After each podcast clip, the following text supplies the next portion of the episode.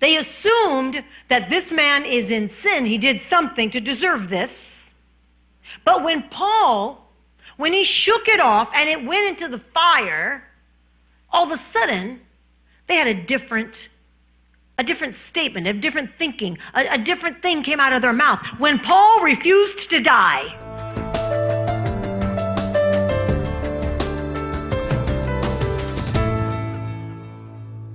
Jude three says to contend, earnestly contend for the faith. Amen? And so we don't only contend for the faith, we contend for the Spirit. It's the Word and the Spirit. Say it's the Word and the Spirit. Together, that's where the power of God is.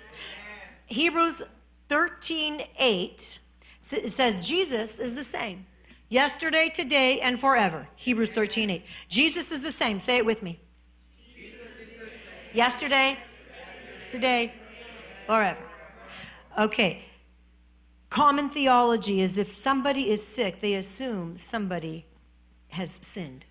So there's a theology that goes that is going around, that's been around at the new end of the sun, but that if you if you are sick, that somebody sinned. You or somebody. It could be, you know, it could be in your generational lineage, but somebody sinned. I just want to tell you something. That is true sometimes. That is absolutely true, true sometimes. You know, James five talks about if you've sinned, confess your sins one to another so that you may be healed. So there is truth to that, but it's not always. It is not every single time that someone is enduring hardship of any kind. It, kind. It doesn't have to just be sickness. You know, it could be a financial uh, hardship, or it could be, it, it could be, you know, with your children, or a relational hardship. It could be something else. It could be just depression that you're just really pressing through. It doesn't always mean that there is sin in the camp. Like I said, sometimes, but not always. So, you know, let this church know that if there is a hardship, I'm just going to say a hardship because that covers a lot of different things. And you ask the Lord, is there sin in the camp? Am I in sin? Is it generational? Because sometimes it's generational. It's not even something that you have done, but it's in the bloodline. So we obviously ask the Lord, but if he doesn't show you, or if there, you've already done the work in that area, you've done it, then I want you to stop being beaten up by the enemy and thinking, no, it's got to be your sin. No, it's got to be something. It has to be something that you did because it's not, you're not having victory over it yet. I want, I want to propose to you something else. And you have actually have already said it, but I think it's going to become revelation to you in a minute. You said it already. You said, I am sent to reveal the works of God. That's going to become revelation to you in a minute. I am sent to reveal the works of God. So let's establish this right now. Blindness, sickness, disease, poverty, broken families. It's not the work of God. That is not the work of God, but it is the work of the devil, and it is a byproduct of the curse, right? So we're not going to get stuck in trying to figure out why things are the way they are. If you get stuck in that, now I'm not saying don't ask the Lord, hey, is there something that I need to repent of, but don't get stuck in it. If you get stuck in it, you can't operate in faith. If you can't operate in faith, you can't please God. And if you can't please God, you can't move those mountains, right? So that's why I say don't get stuck in that, okay? Um, if five people get healed, I'm just going to throw out sciatic because like sciatic pain. If five people get healed of like sciatic pain, but ten came in with the sciatic pain, the majority focuses on the five that didn't get healed. Why? Isn't that true? They're like, oh, you know, or oh, they'll do it like this. You get healed of something in your body, and they'll be like, yeah, but there's this thing that still needs to go. It's the focus on the negative, right? But that's changing because I keep pointing that out. That is changing because you know what? We want to be people that are so thankful for every little thing that God does because it's really not little, but we want to be thankful, right? So we're going to focus on the praise. See, it's the wrong focus when we just are always saying, yeah, but this didn't happen. What about what did happen? Well, what do we, what do we do with the people that didn't get healed? Tell them to come back. Tell them to come to another miracle service. Tell them to come back and stay in the glory. Tell them that their time is coming. Their time is next. Have faith. line. He says, get in line. Jesus is the same. Say it again. Yesterday, today, and forever. I keep on repeating this verse on purpose, because if Jesus is the same yesterday, today, and forever, and if his word tells us that he came to set captives free, and if his word tells us that as he is, so are we in this world, and if his word tells us, if his word tells us that we have been commissioned by God to do the works of the kingdom, because Jesus is the same yesterday, today, and forever, then no one has an excuse as to why you shouldn't do it or why it may not be happening in your life. Are we all listening? Yeah. If Jesus is the same, do you see the works in your life being produced that are in the Word of God? If Jesus is the same, are you pressing into everything he's actually already said you could have? If Jesus doesn't change and he is the same, and the word says in Jude to earnestly contend, are you contending for what's actually rightfully yours? Because sometimes you don't have because you're not contending. You're not pressing in, right? Well, I have my work cut out for me. I can tell again, man. All right. Oh, I will not give up. I, there's no quit in me. You know that. No quit in me. John fourteen twelve. Whoever believes in me. Do we believe in Jesus? Okay, so we have that part established. Whoever believes in me will do the works that I have been doing. We are to do the works that Jesus did. And he says, and they will do even greater things than these, because I am going to the Father. So the works that Jesus did, and even greater things, and we've talked about this in the past, how even the greater things is even love, like to really love one hundred percent, right? Yeah.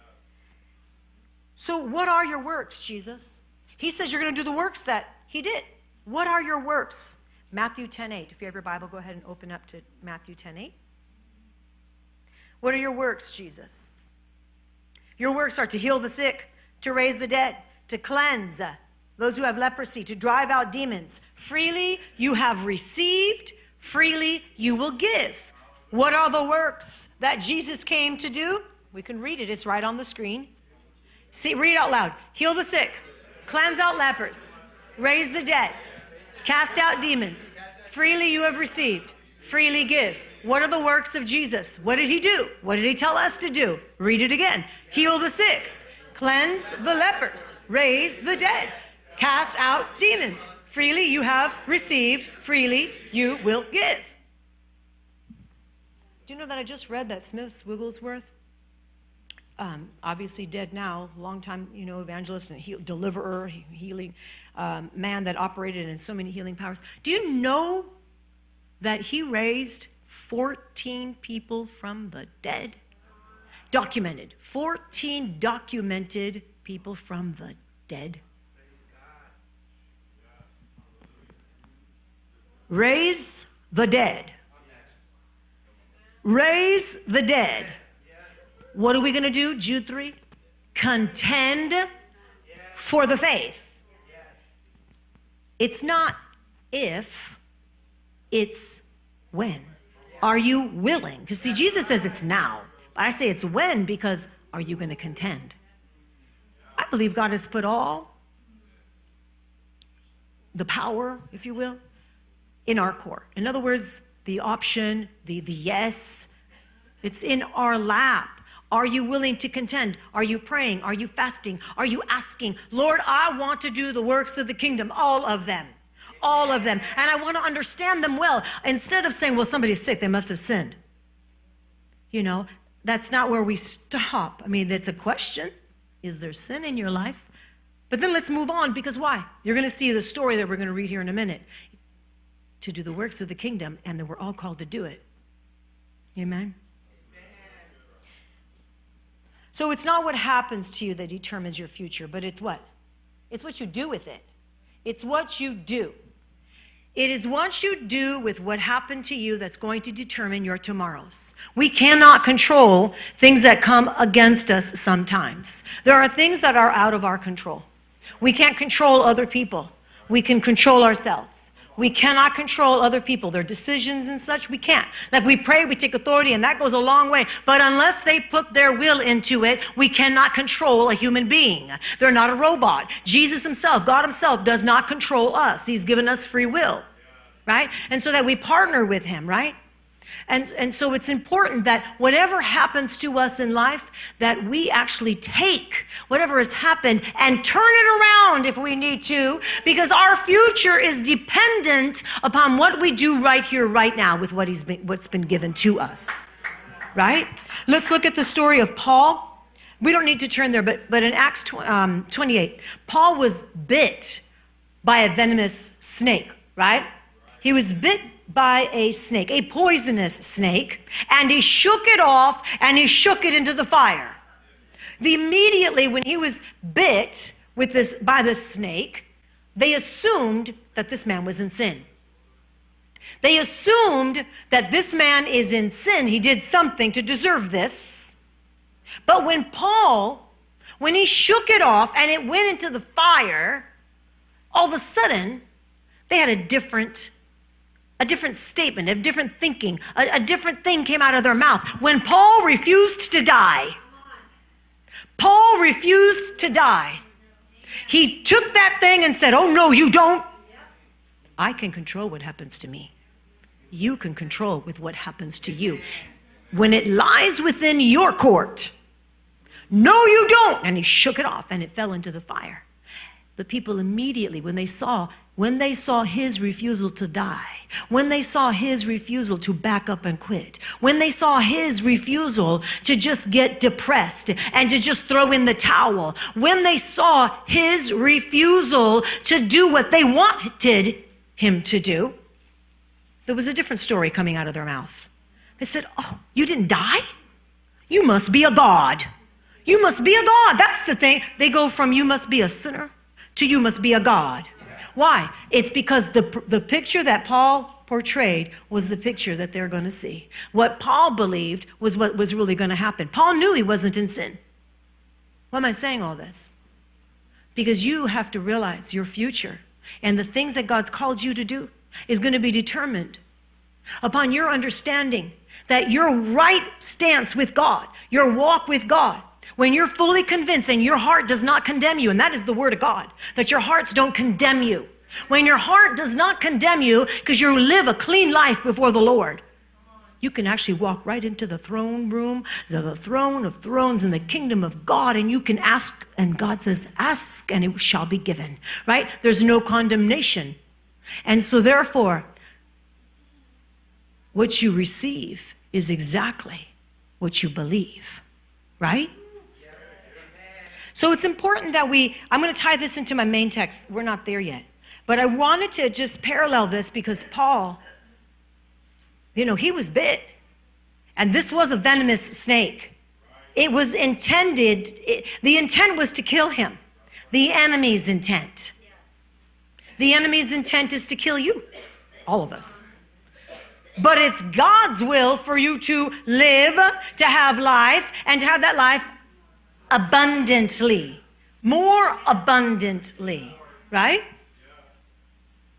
So man will always try to figure out the why. Why did they not get healed? Why was Paul bit?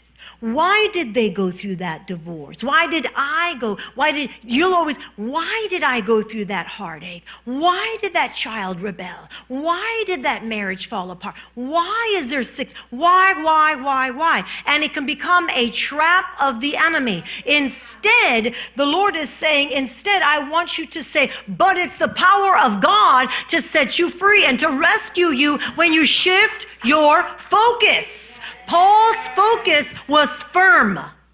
He wasn't going to allow a circumstance to shift his focus. Are you? So what if someone left? Yeah, you'll pray for him, and you're going to contend, but you're going to get up, and you're going to live, and you're going to be everything that God called you to be, and you're not going to waste time. We don't have time to waste. You can't bank your life on somebody else's decision. Pray, stand, take authority, fast, absolutely. But don't you lose who you are in Christ through the process. Because God has something for you. And he's, he's allowing this situation for you to get to be built up. Get up. Rise up. Be strong in the Lord and in the power of his might. It's not over. Say, it's not over. Glory to God. Now, now I want you to turn to John nine, and this is our main text, John nine. And this is a story of this of a, a man born blind. This man that was born blind, the question was asked, you know, by the by the um, disciples, who sinned? His parents or him? Well, first of all, the man was born blind. So I don't know how he could have sinned because he was born blind.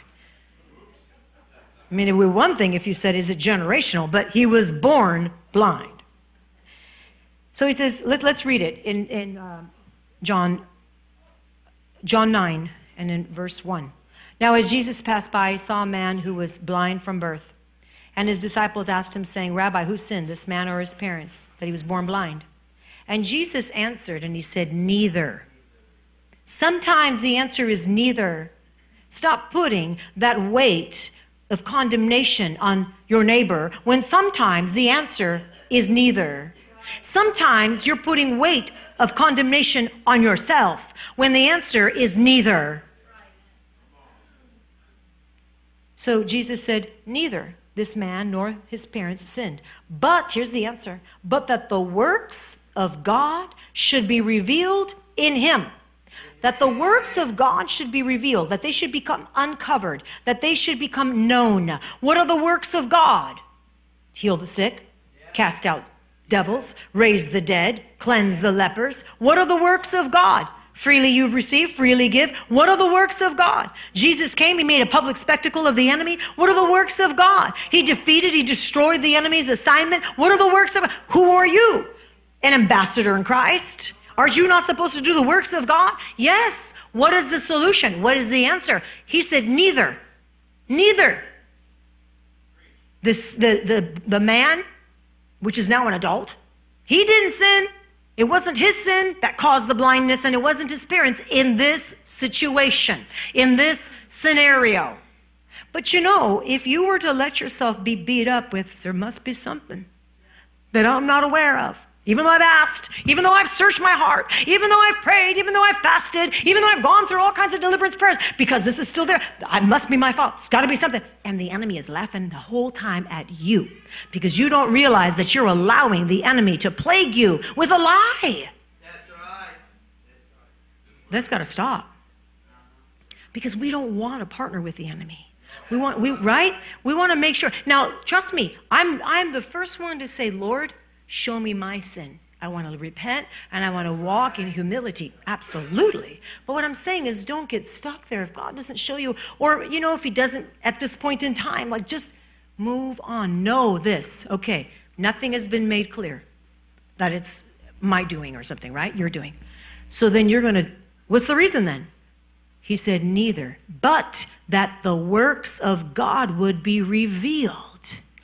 You are to reveal the works of God. What did Jesus do to reveal the works of God in this situation? The man was blind. The man never even came to Jesus and asked him, hey, would you heal me? The man was just listening to the conversation that Jesus was having with his disciples. But his faith was being built because he saw that Jesus didn't automatically condemn him. His faith was being built. He wasn't deaf. He was blind, so he could hear. He could hear, and he was hearing this conversation. And the disciples and Jesus are, well, whose fault is it? Basically, whose fault is it? And I'm sure this man, because he's an adult. Later on when you read the story, it says he was of age when they asked his parents, who healed this man? You know, well, he's of age, go ask him. So he was an adult.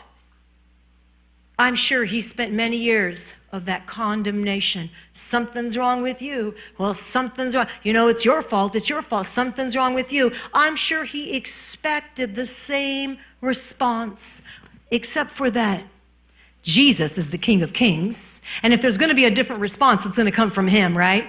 He's, he liberates us. He frees us. And so let's, let me continue reading here. It says, neither this man nor his parents sinned, but that the works of God should be revealed in him. And then he says, I must work. I must work.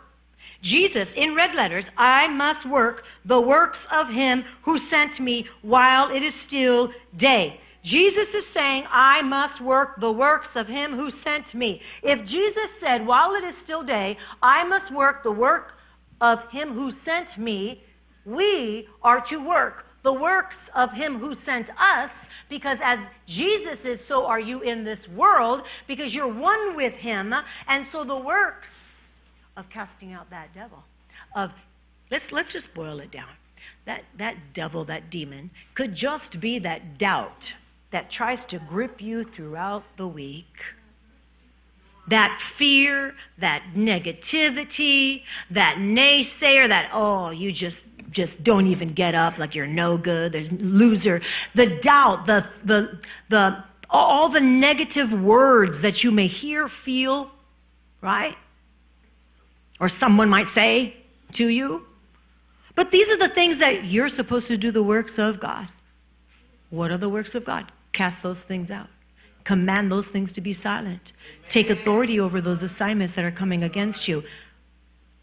You know, Jesus said, the works that I did, he said that I, you're to do even greater. If you can't or won't even do these things when it comes to yourself, like every place of doubt, negativity, every place of depression, or every place of, you know, anger, whatever it might be, fear, whatever it might be. If you won't even do this for yourself, and Jesus says you're going to do even greater things, then how do you expect to do the greater things if we're not doing the things for ourselves that Jesus said we're supposed to do? He said neither sin, not the, not the, the man and not the parents, but he said, but that the will of God would be revealed. And then he said what the will of, did you guys catch what the will of God is? He said that he would do the works of him who sent him, that he would do the work. And he did do the work. How did he do the work? Well, in a, in a very unconventional way. He did the work all right. He spit in the ground. And he made mud. And remember the blind? Remember the, the blind man? He had never, he didn't see any of this. He's only hearing it. And I can just imagine what's going on over there. I could just imagine. He said he made this paste. So I'm pretty sure it wasn't just a little spit. He made paste. So I'm sure the man that was blind is going, what is going on over there? He's hearing it all. Jesus never even talked to him. Read the story. Not at this point, at least. Not until after when he was healed. But at this point in time, he's hearing, overhearing the conversation that he was having with the disciples. And I'm sure his faith was rising up, going, this is my day. I know it. It's going to happen today. It's going to happen today. I know it. Faith was being built within him. He spits in the ground. He takes this saliva, takes the mud that he created, that he made. He puts it on his eyes. He didn't ask, hey, is it all right if I anoint you with oil? Oh, no. He didn't say, I'm going to go ahead and pray for you now. No. He just took the mud and he just started to smear it on his eyes. And the man allowed it. And then he said, go and wash in the pool of Siloam, which means sent. He said, I'm sending you to the sent pool. And you know what the man did? Without question, he went. He had no reservation. He didn't go, wait, wait, why? Why do we have to do it that way? Wait a minute, Jesus, I've never heard of that before. You know, that's never been done before. Are you sure this is okay? Yes, it is okay. And we know that the Pharisees were all up in arms because Jesus, there you go again. You did something crazy radical and you had to go do it on the Sabbath. You had to go do it on the Sabbath when you're not supposed to lift a finger and you're not supposed to work. And, of course, the story goes on, and they were giving him a hard time about doing it on the Sabbath. And, and you know, who are you? Who do you think you are? You're a sinner. Who do you think you are? Right? You can't do this. You can't do that. And, you know, the, the Pharisees actually said to this man that is no longer blind because his eyes opened. The blind man is no longer blind because his eyes opened. Jesus never asked him if I can pray for you. He, the man never said, would you pray for me? You know, none of it. But he was ready. He was willing. He was positioned in the right place. And though his whole life, I'm sure he heard, you're in sin. But that day came when Jesus came and set him free and liberated his thinking. Because when the question was asked, who sinned here for this to have happened? Jesus said, neither one. And this man that was born blind and was an adult now was totally healed. And yes, it caused other issues and problems with the Pharisees, but what, what, hello, what else is new, right? Give me a break. That's just what happens. Anytime you're gonna operate in kingdom dynamics, you might as well just get used to it. Hey, if anybody has any fear of man in this room, give it up. Like, just totally forget about it. Because if you have fear of man, you'll never be able to walk in kingdom dynamics. I'm just going to make really plain, really, really plain. Seriously, if you have, if you still have fear of man, then you won't be able to walk in the miraculous. Because if you're going to fear man, you won't do the things that are crazy and radical. Like, go and spit on the ground, make some mud, put it on the person that you didn't even ask to pray, if you even wanted prayer, and then tell him to go to some random pool that's called scent, and you send him to scent pool. Go send him to the scent pool. Like, why not, they, why not here? Why can't you just say, issue the command, Jesus? Come on, you've done it before. You've done it to many other people. You just issued the command. Why does he have to go and wash it? Sometimes God just wants you to realize, I have to die. I get to die to what I think should be and the way I think it should be, and just follow through with what he's told you and trust him.